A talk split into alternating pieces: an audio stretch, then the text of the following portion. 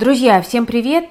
Вы смотрите Invest Future и хочется немножко поговорить об экономическом противостоянии России и Запада. Это очень сложная тема, и сложно говорить о ней, конечно, в отрыве от всего того, что сейчас происходит, э, началось в феврале, происходит до сих пор. Но в этом видео я хотела бы как бы абстрагироваться от политики, от геополитики э, и поговорить именно о том, что происходит в экономике. Это сложно делать отстраненно, но все-таки мы медиа, и мы стараемся обозревать э, то, что происходит максимально объективно, хотя это бывает и непросто. Вообще, э, в экономическом противостоянии России и Запада э, чаша весов э, колеблется. И складывается ощущение, что вот конкретно в той точке, в которой мы находимся сейчас, в каком-то смысле российская сторона начинает вырываться вперед. Да, я говорю именно об такой экономической позиции и в каком-то смысле о позиции переговорной. Э, давайте мы попробуем эту непростую тему с вами сегодня обсудить. Я хочу сразу вас попросить, пожалуйста, без негатива э, в комментариях. Мы канал про экономику, а не про политику. И, к сожалению, отделить одно от другого, особенно сейчас, невозможно. Я бы вот честно с удовольствием эту тему вообще не трогала, но если мы хотим иметь какую-то широкую картину, мы не можем обойти ее стороной.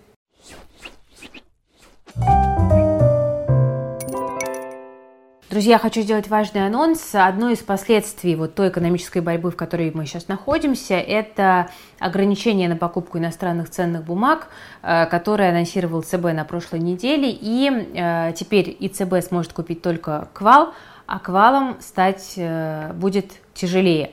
А мы поэтому решили с командой провести маленький бесплатный вебинар для тех, кто хочет успеть получить статус квала сейчас.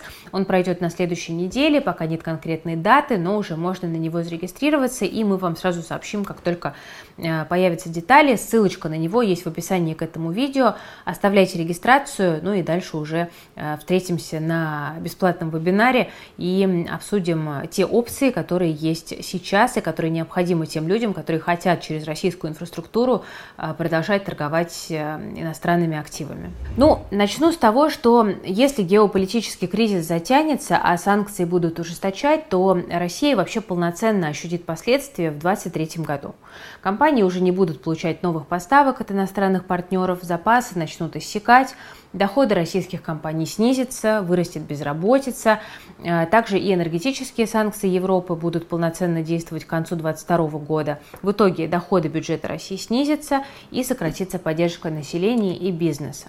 То есть на данный момент Россия идет в сторону тяжелого затяжного кризиса, о чем говорят и в ЦБ. И вполне возможно, что вот э, сегодня мы видим последние такие солнечные деньки, которыми нужно наслаждаться.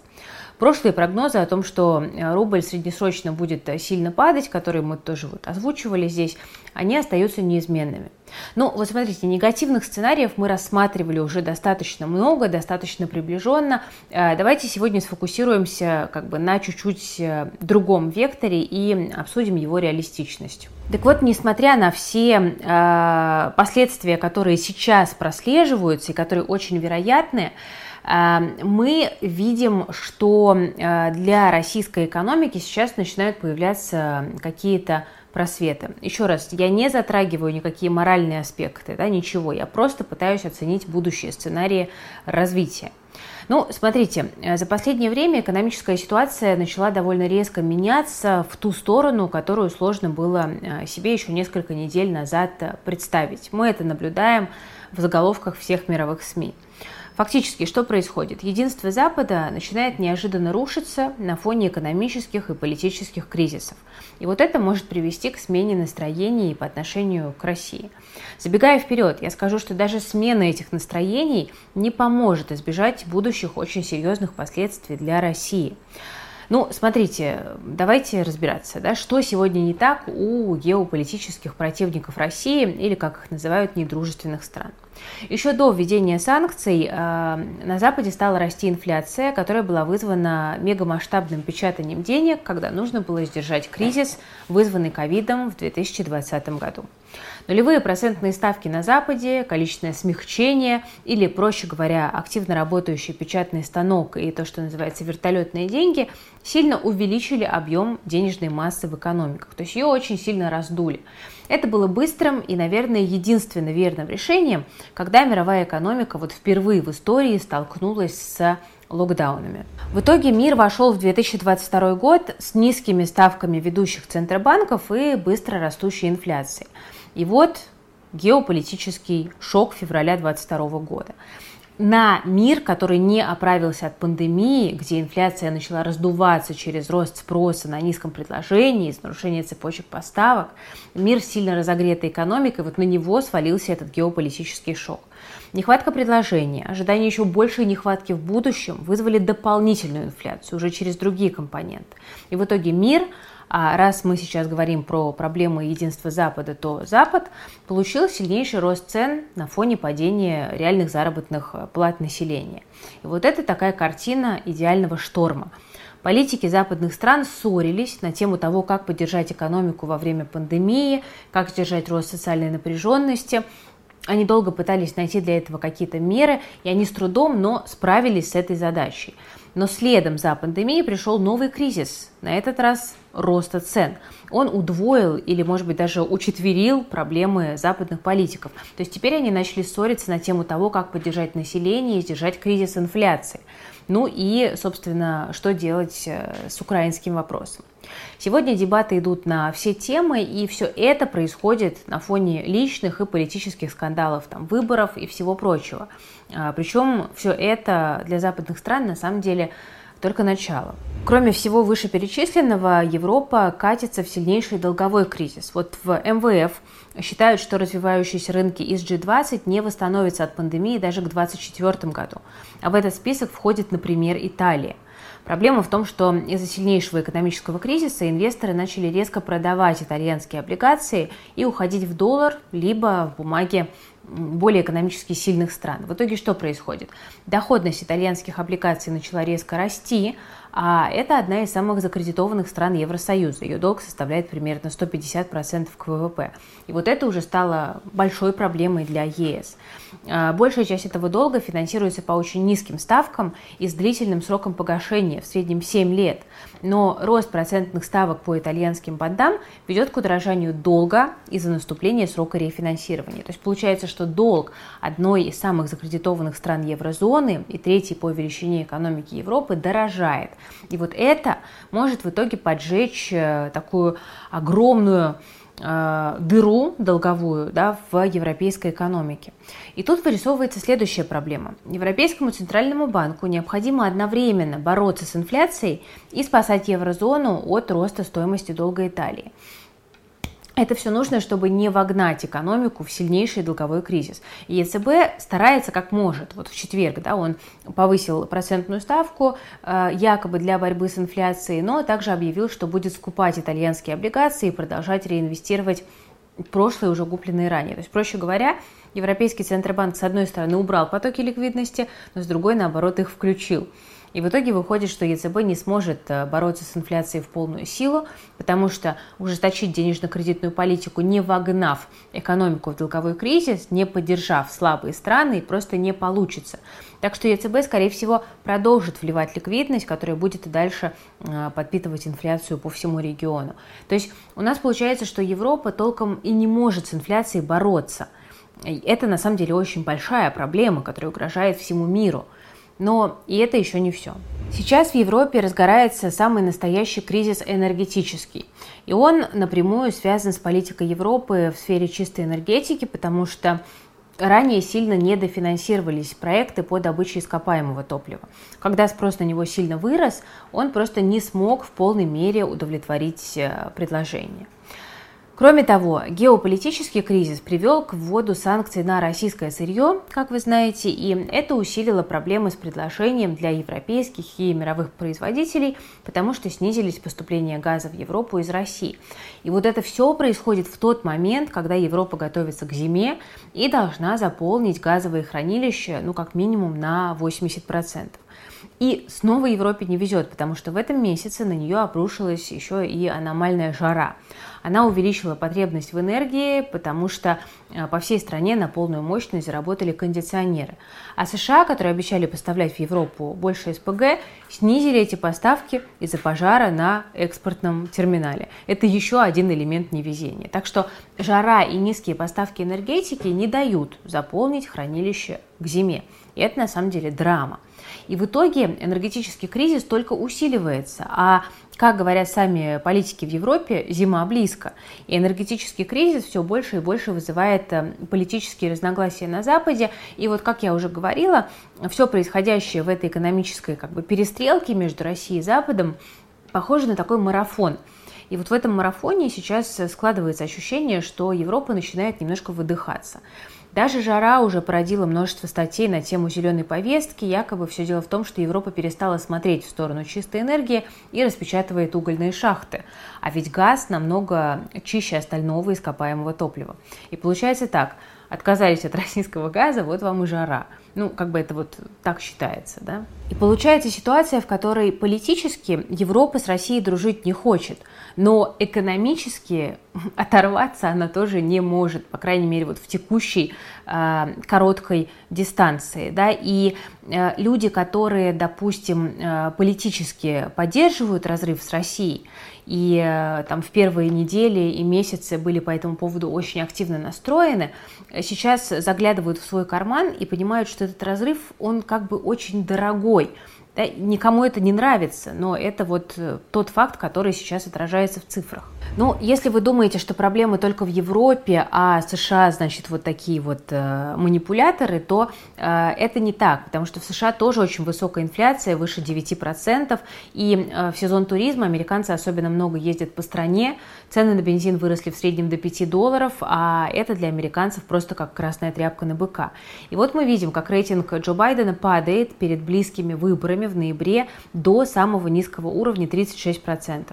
Вероятно, что демократы могут потерять свое преимущество, и тогда правительство Байдена будет э, сильно разрознено, и принимать решения будет э, все сложнее. Ну, кстати, вот раз мы затронули политическую повестку, в Европе все эти же самые проблемы вызвали в итоге отставку премьер-министра Марио Драги, премьер-министра Италии. И из-за этого правительство итальянское будет распущено, будет набираться осенью, а Драги – это человек, который поддерживал санкции против России, даже агитировал за них и э, ратовал за поставки оружия на Украину. И в итоге все складывается так, что во главе Италии встанет, э, возможно, такой российский троянский конь, поскольку чаша весов в итальянском правительстве склоняется к правым и ультраправым партиям, да, Берлускони, Сальвини, а они, по крайней мере, в прошлом были настроены пророссийски. Ну и в Великобритании, как вы тоже наверняка знаете, идет смена власти. Большинство аналитиков склоняются к тому, что к власти там придет ориентированный более на внутреннюю политику, э, экономику, простите, Риши Сунак, и его будет намного меньше, чем предшественника, волновать геополитика. При этом и у Сунака прослеживается связь с Россией, которую он, конечно, отрицает. Дело в том, что жена его владеет акциями компании Infosys, стоимость которых оценивается более чем в 400 миллионов фунтов стерлингов. А эта компания работала в России и была связана с Альфа-банком.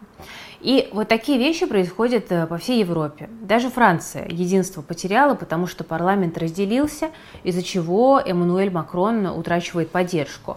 И помним при этом, что впереди Европу ждут очень сложные времена. Да, я напомню, это и жара, которая высушивает реки, и лесные пожары, э, ну и э, близкая зима и энергетические проблемы. И кажется, что проблем становится все больше. Даже ситуация с продовольствием все еще в серьезной опасности. Э, та же самая жара может сказаться на урожае, а поставки из России и Украины осложнены. Нехватка продовольствия может стать еще одним сильным ударом из-за резкого предложения, из-за низкого, простите, предложения цены могут пойти наверх. Продовольственная инфляция что сделает? Больно ударит по населению с низким доходом, может начаться что? Беспорядки. И будем честны, европейцы, они не любят по натуре терпеть неудобства. И они наверняка захотят э, правительству свое недовольство э, выразить. И это, кстати, хорошо, что люди говорят о том, что их не устраивает. Но вот как бы мы смотрим на это в контексте текущего экономического противостояния. Да? Разрозненность в правительствах может в конечном итоге привести к потере единства Евросоюза и в целом стран Запада. Продолжать санкционное давление на Россию будет в таких условиях сложнее. И я уже говорила о том, что во время пандемии страны Запада выбрали самый как бы легкий, ну и, наверное, единственный путь решения кризиса – просто залить экономику деньгами. Но если проблемы будут и дальше нарастать, то в этом марафоне участвовать будет, участвовать будет Европе все сложнее. И с ходом с дистанции может стать очередное принятие самого простого решения, чтобы не злить электорат, каким-то образом нейтрализовать отношения с Россией. Например, снять санкции, да, что в принципе частично местами происходит. Вот Wall Street Journal уже сообщил, что российский титан выведут из-под санкций, так же, как и банки, через которые проходят транзакции по сделкам с продовольствием. Туда, вероятно, попадет даже Промсвязьбанк, который обслуживает оборонку. Ну а проблемы с э, единством Европы, в принципе, сегодня уже хорошо видны. Вот, например, на встрече национальных дипломатов ЕС 12 из 27 государств, членов, сразу выразили недовольство э, планом, который был озвучен по снижению потребления российского газа на 15%. Это все идет на руку кому? России, потому что Запад, кажется, начинает разделять политику и экономику. Даже Всемирный банк заявил, что санкции против России необходимо ослабить, чтобы решить продовольственный кризис. И это одна из мер, которая может помочь проблемы решить. Ослабить, конечно, не по всем фронтам, это надо понимать, ослабить по тем позициям, которые как бы необходимы э, Европе на данный момент, которые необходимы миру на данный момент, но это очень важная тенденция, э, которая показывает, ну, в какой-то степени э, такую как бы экономическую, может быть, и политическую слабость, а Конечно, сохранять единство, когда у тебя демократия, это намного сложнее, чем сохранять единство, когда у тебя какой-то другой режим, да, вы понимаете. Что будет осенью, зимой, э, непонятно. Как я уже говорила, да, Европе нужно заполнить хранилище газа, но темпы заполнения пока неутешительные. Хотя Северный поток продолжил работу с 21 июля, но он все равно качает только 40% объема. Но это все равно большой позитив, потому что были опасения, что Россия под предлогом ремонта газопровода вообще могла бы поставки газа в Европу остановить, но Россия деньги, видимо, тоже считает тут. Уже сейчас э, можно предсказать, что зимой будут идти самые жаркие споры о роли российского газа и о роли санкций против энергетики. И особенно сильным испытанием станет нормирование потребления энергоресурсов. Это может довольно негативно сказаться на социальной стабильности в Евросоюзе. И в итоге, если все будет в том же ключе продолжаться, то экономика России может ну, скажем так, меньше, чем изначально предполагалось, пострадать из-за санкций. И, по мнению нашего шеф-редактора Евгения Попова, может даже в каком-то смысле выйти вот таким экономическим победителем. Я прошу вас воспринимать эти комментарии максимально объективно, Э, понимая, что, еще раз, мы медиа, которая освещает текущие тенденции. Если вдруг Запад потеряет единство, то пойдут некие политические изменения и настроения как раз таки на Западе, в том числе и в отношении к России, в противостоянии с Россией. И таким образом Россия может взять это на заметку и начать э, вести активное сотрудничество с Западом для того, чтобы Запад, собственно говоря, снял санкции, Россия начала поставлять туда свою продукцию, свои товары, и таким образом инфляция и давление на потребителя на Западе начало бы снижаться. И таким образом политики на Западе, которые чаще всего прибегают к тому, чтобы а, использовать какие-то самые простые решения для того, чтобы а, как раз-таки справиться со своими какими-то политическими и экономическими проблемами, они поймут, опа, оказывается с Россией все-таки хорошо, оказывается с российскими товарами все-таки неплохо. И в, этом, в этой разрозненности страны Запада начнут все ближе и ближе идти к сотрудничеству с Россией. И таким образом весь вектор внимания мировой сместится на Россию. А Запад постепенно во главе с США начнет терять авторитет. А весь вектор внимания сместится, ну, по крайней мере, не на Россию, но куда-то в евроазиатскую часть. И это будет триумфом для России, так как в страну потекут иностранные инвестиции, фондовый рынок улетит вверх, а, ну и, по сути, наша с вами жизнь от этого станет только лучше. Это было мнение Жени Попова. Я хочу подчеркнуть, что речь идет только об одном из сценариев, и непонятно, какими на тот момент будут политические условия. И более того, раз уж я сказала, что это марафон для Запада, то и для России тоже марафон, это тоже надо понимать. Ставка на то, что Запад начнет давать заднюю в ближайшее время, то есть именно в эту зиму, которая уже близко. Но если Западу все-таки удастся ее пережить и сохранить единство, то вот тут ситуация развернется уже против России, против российской экономики.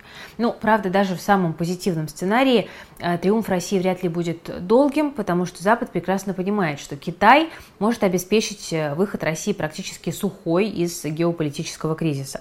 А поскольку экономика Китая важна для всего мира из-за рабочей силы и экспорта, то она может решить, что Запад будет аналогично сомневаться и в жестких санкциях против нее, ну а снова стрелять э, себе в ногу не захочется. Поэтому Китай будет э, более решительным, возможно, в присоединении Тайваня. По анализу множества агентств он сейчас внимательно наблюдает, оценивает происходящее и следит за реакцией Запада. Экономическая победа России приблизит мир к тому, что пророчество столкновения Китая и США сбудется, и вот тогда уже точно можно будет говорить о Третьей мировой. Напряженность между Китаем и США, она в принципе огромная уже давно, сейчас она просто огромная. Если брать последние события, то вот пару дней назад уже прозвучала серьезная угроза. Китай потребовал от США прекращения оказания военной помощи Тайваню. В частности, он требует отозвать сделку по продаже оружия Тайбэю на 108 миллионов долларов, противном случае Китай готов возложить ответственность за дестабилизацию в регионе на США.